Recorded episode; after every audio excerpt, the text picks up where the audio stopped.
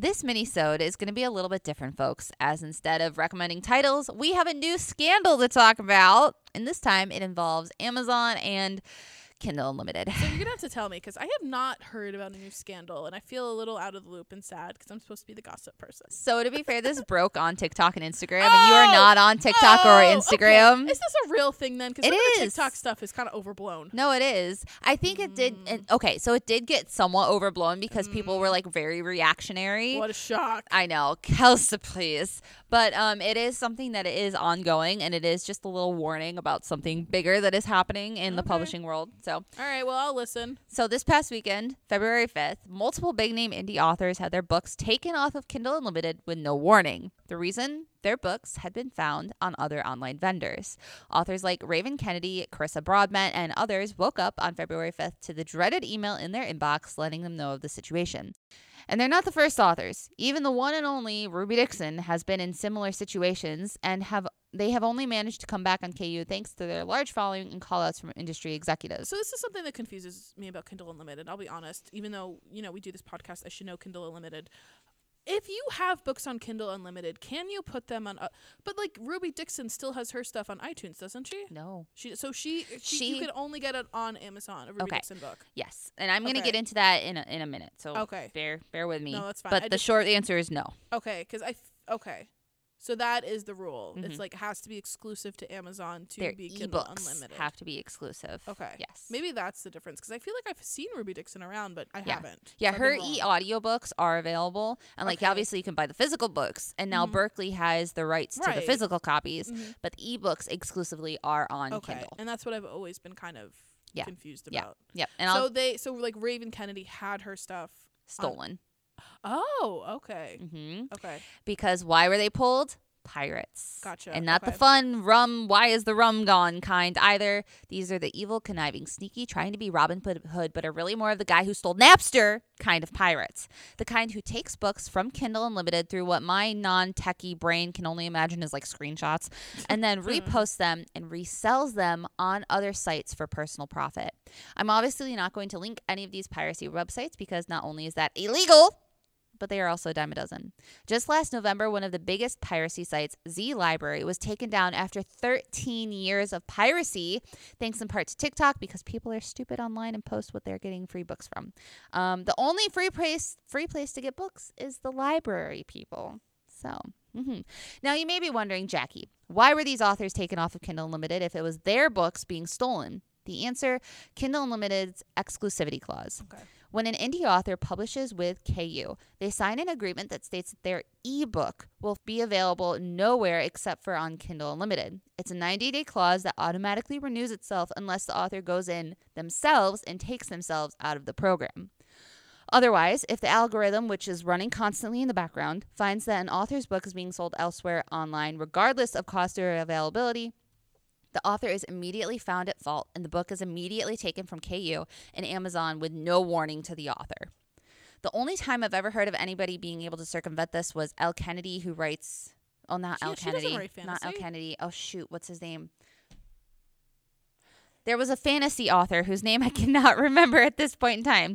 Um, she writes fantasy romance, and because of her personal actions, she was able to keep her books from being taken off.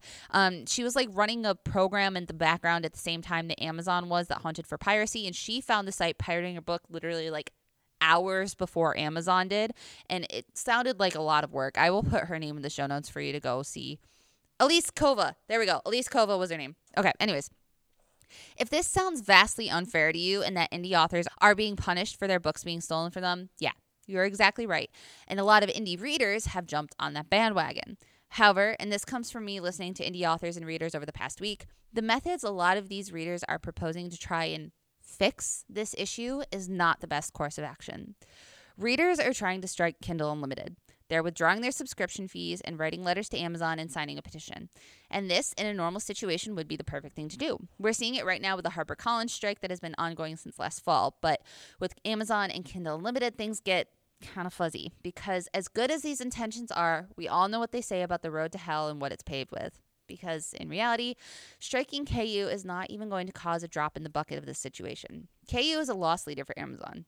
It doesn't necessarily make a large profit. It doesn't really even make a profit as a system, but it does make just enough that it helps them get more customers through the virtual door to buy other products like physical mm-hmm. books or merchandise related to books and authors in the KU program.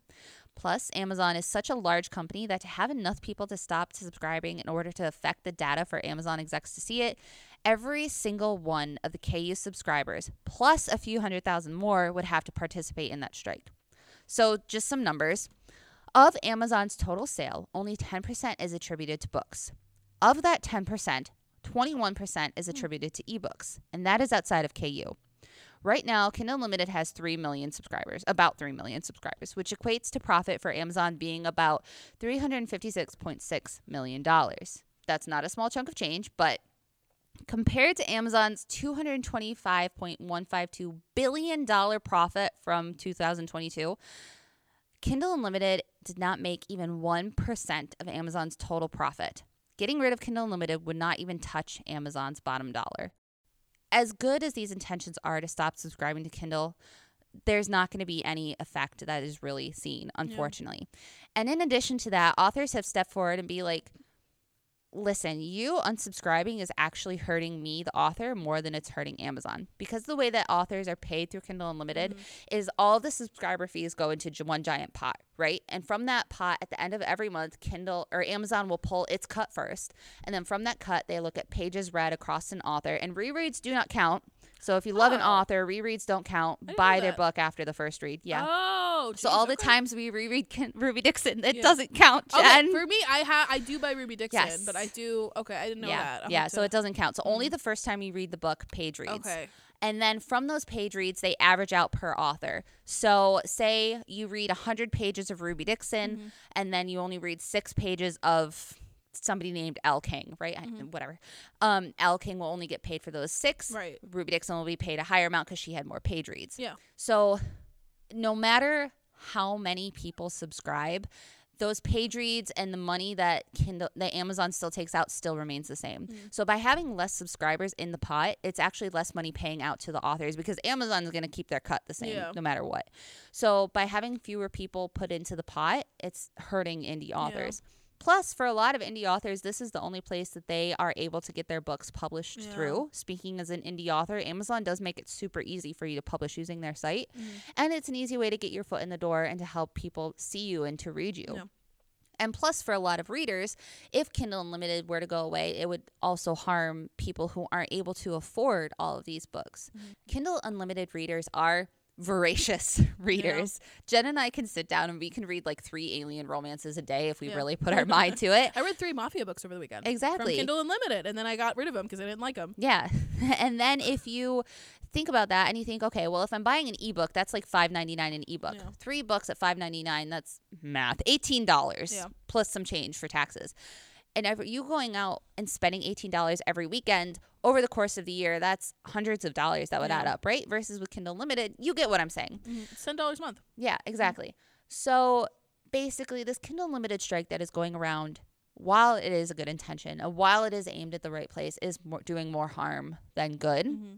So instead, what you can do, if you're a Kindle Unlimited person, keep using Kindle Unlimited, use the author, like, read all of the author's books that you can that you support buy them the second time you read mm-hmm. them. And what you can even do is flip because when you open up your book on the kindle whatever app device you use flip all the way back to the cover. Mm. Start at the cover and then flip through every single page all the way to the end. If you like the book. If you don't like the book don't worry about it. But if you like the book flip all the way to the end so that they get more page reads right? Mm-hmm. Other things you can do is you can sign the petition, which I will link in the show notes for you. And on top of that, you can still use real library resources. Yeah. While we may not be able to get the ebooks all the time, we can still usually get the physical books. Mm-hmm. So, if you have an indie author you really love and you want to support, go to your local library, let them know, and ask them, hey, can you purchase this book? Because I love it and I really think other readers would like it too. So, there, there's my little spiel about Kindle Here, Unlimited and striking. Hey, good to know. something a little different. That's good to know. No, I'm gonna go home now and buy a bunch of books that Yeah. I did not know did know. not count for reread. So sorry, guys. I've so with Didn't do it Ruby Dixon, so should I be getting Ruby Dixon on Kindle Unlimited first then, instead of just buying her first?